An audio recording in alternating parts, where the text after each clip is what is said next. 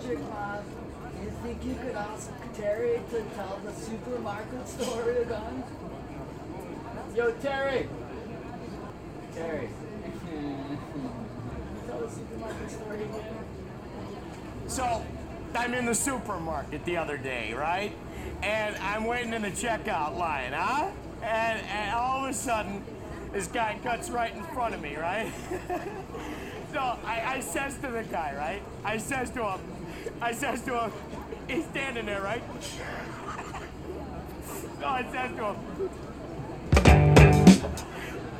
I says to the guy, get this, get this, wait a second. I says to the guy, I says to him, I says to him, I said, I said, I said, I said, I says to the guy, I says to him, I says to him, he's standing right there. Get this, get this, get this, right? he's standing right there, right? And I'm saying to him, he's standing right there, me and him right there, right there. Get this, hold on. He said to him, I said to him, I said to him, I said to him.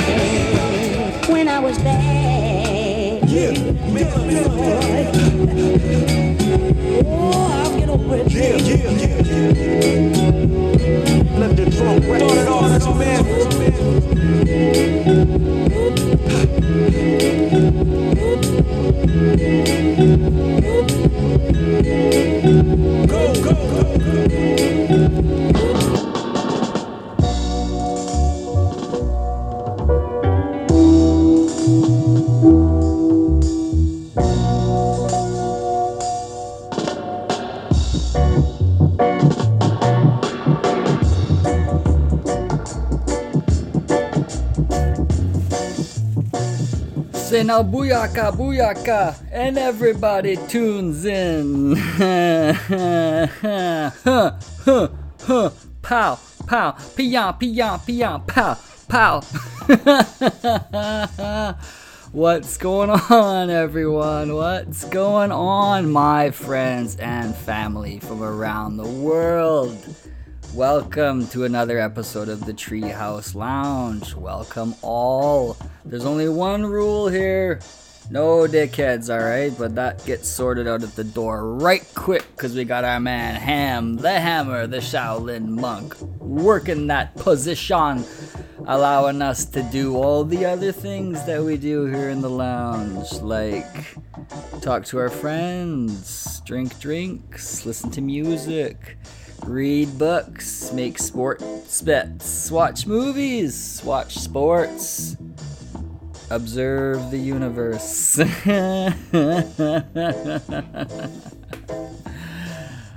That's right.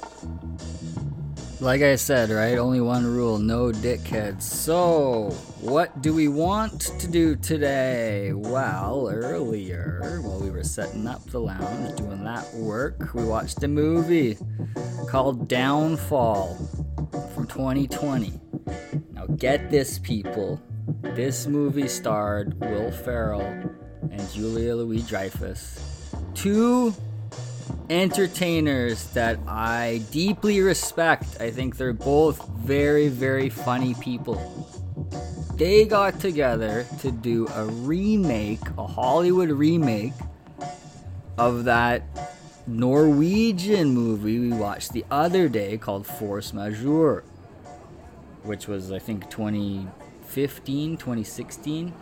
And when I heard about this, Toothpick was like, Yo, Magic, did you know this movie existed? I was like, What? We have to watch it today. And everyone agreed. The, this remake had so much potential because this, the original movie Force Majeure, is so funny. It had me laughing out loud most of the time for like the majority of the watching experience. And I was like, thinking to myself, I'm like, oh, you know what would be great? An American version of this too. Just like The Office. That's the thought that occurred to me. I was like, if they did an American version of this, I bet you they could make it really funny. So when I heard that they did and it was starring these two super funny people, oh my goodness, let me tell you, I was excited. I was pumped. Maybe that worked against me because unfortunately, 2020's downfall sucked. Man, what a waste. What a waste. Like I just want to know did Will Ferrell and Julia Louis Dreyfus did they finish the project up and they were like, yeah, we, we really did a god, good job here. We really thought it was funny. We set out we were trying to do, or were they just like, Jesus, like why didn't we spend a little bit more time, a little bit more money? Like there was straight up jokes in the first one, like one scene, one shot jokes that they could have put right into the remake, but they didn't. So I was like, what the hell happened here? Was this somehow interrupted by coronavirus or something like that? Anyways, do not see that movie. Although I will mention that Force Majeure was, I don't know, a French. I don't even know if I get that joke. okay, the title. But uh, Toothpick said the Norwegian title was actually something different. Like the translation was way off. So this title, Downfall, I think actually, if you were to apply it to the original good film, then that would be a pretty hilarious metaphor overall for what the movie's trying to say. If you want to take like the downfall of society route, the fall of like even the familial bond, all these things that are just keeping us apart. Do not see the movie, it will be to your downfall. But okay, here we come. You knew it was the English Beat Part 2 because of the title, I'm sure. But did you know that the album we're going to be listening to today is their second studio album called What Happened? No, you didn't know that. you couldn't have, unless you have some sort of powers, which, you know, send out to me. Yo, this album came out one year after the one we already listened to. I just can't stop it. The pink and black one, the Carol record, the one with Mirror in the bathroom, the one that got all these people to be writing in. That was a good show. Let's keep it rolling. Let's keep it bopping with the second album. Because this one came out at a much more complicated time in the country, even though it was only one year later. And how can this be, you say to yourself? How can that be true? And I tell you, my friends, across the whole country in this year, 1981, there were riots in the streets. Race riots, they called them. Not necessarily the race of people solely pitted against each other because of racial hate. Like it wasn't just all black people against all white people. It was all people against the police, the white authority symbol, the rule by truncheon. It was a protest against the police, state racism, and the criminalization of black communities.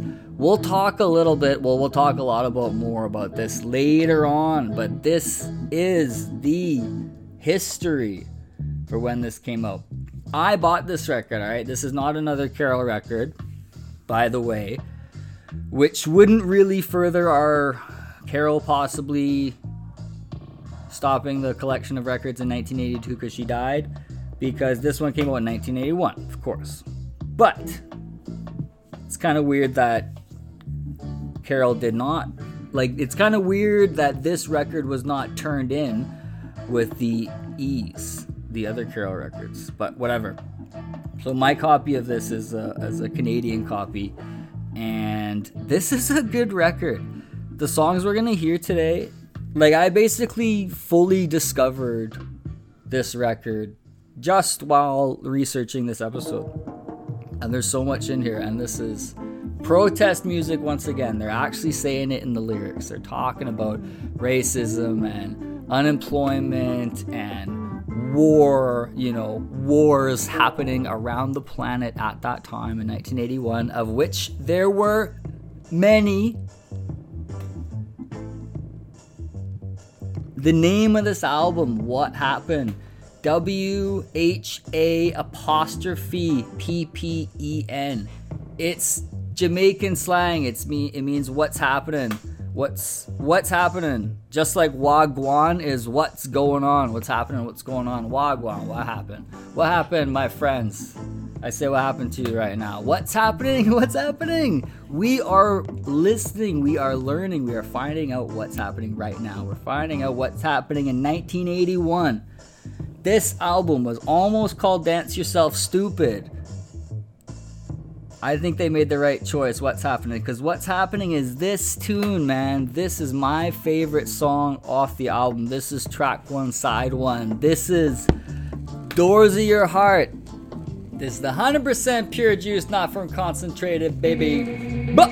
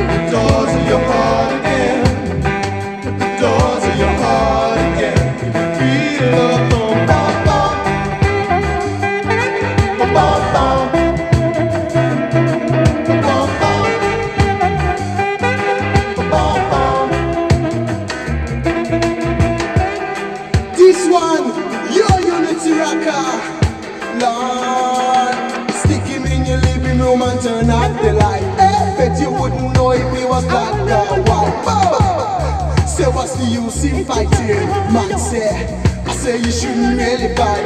Take him to a discotheque and take him to a pub. Eh, take him to a blues and then you play him rub-a-dub. Eh, say say you shouldn't really fight. Man say, say say you shouldn't really fight. Each and every day I walk through the streets and I see man and man want kill each other because you are black and you are white. So what's the use in fighting? War, alright. Because strictly love and unity we are dealing today. And that we will never throw away. And we will never throw away. Lord, alright. I said that just because you're brown, you know me one like a crown. Oh, just because you're white, you know me broke a little. Eh. Say what's the use in fighting? Boom! I say you shouldn't really fight. Every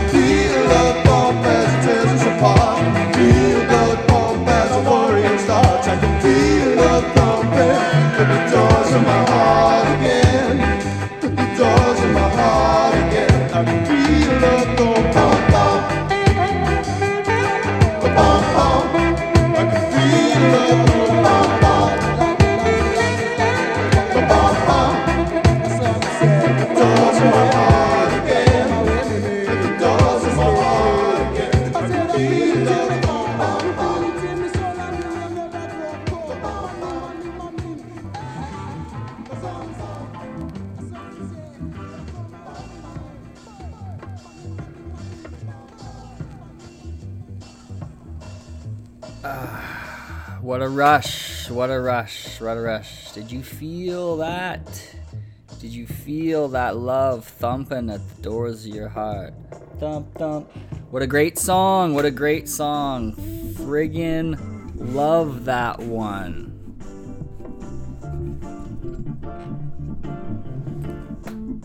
Okay.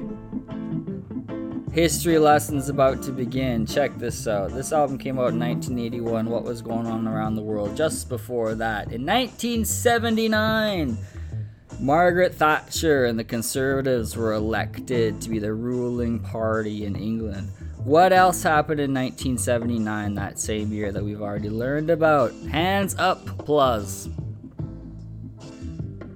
Okay, hand. Yes, my man, the Islamic Revolution. What does that have to do with anything in England? You're probably saying. Well, check this out, man. We live in a global world, okay? Global economies, webs, chains, connections. Things affect each other, alright? When Iranian Revolution happened, people tripped out. Oil prices were affected because production was affected, all right? In 1980, one short year after the overthrow of the Shah to the rule of Ayatollah Khomeini, Iran was at war with Iraq, another major oil producing country at the time. Production was disrupted while these two countries had to take some time out of work to fight each other. Madman Saddam Hussein, who walked the earth while I did, decided that time was ripe to attack the religious enemy, even though both countries are ostensibly Muslim, Islamic law. This conflict affected the world. It affected Americans who started hoarding gas, stand, sitting in huge, long, idling lines in their car waiting to get gas for hours. They, it's estimated that they actually burned more gas idling their cars waiting in these long gas lines. like they made the gas shortage that much worse. What was it? A hundred and 150,000 barrels up in smoke a day to power an engine of a car that's not moving anywhere. So, yes, the repercussions on England were there because it, the manufacturing based economies need oil. Trucks to move equipment, parts, and goods around need oil. Products, petroleum based products need oil. So economies everywhere slowed down, and this compounded the problems that England was already having. For example, in 1979, when Thatcher and the Conservative government came in, who was best buddies with Ronald Deregulation Reagan, they in England wrote a law, a stop and search law, a suspicious search law. They called it the sus law. Was enacted and quickly just became so obvious that it was a, a bad thing that it just led right to racial profiling and beatings and harassment that it was is repealed only two years later but that's largely a result of the riots in the streets that forced the change. So like i said earlier riots all across the country. London liverpool Birmingham, Leeds, Manchester, everywhere in this year. Racial tension, economic depression, high unemployment, super high inflation, 27% inflation at its peak in 1979, and the shifting patterns of the lifestyle of the people living in England, especially after the Caribbean immigration wave that we've talked about, left many in the country, what regardless of your economic background, unless you were super rich, all the middle class were largely dissatisfied and and pushed into a quite a desperate state. Okay, When you have riots in the streets, that's the rage. That's people releasing the pent up rage, the desperation. You know, I am willing to submit myself to a beating by a police officer because I am desperate. Because this is what I've been forced to. I no longer care if I will be arrested or hurt or killed because basically you're killing me right now anyway. So let's fight for our rights. Don't be fooled. Change always comes with a fight. Okay? Whatever though, let's listen to a song.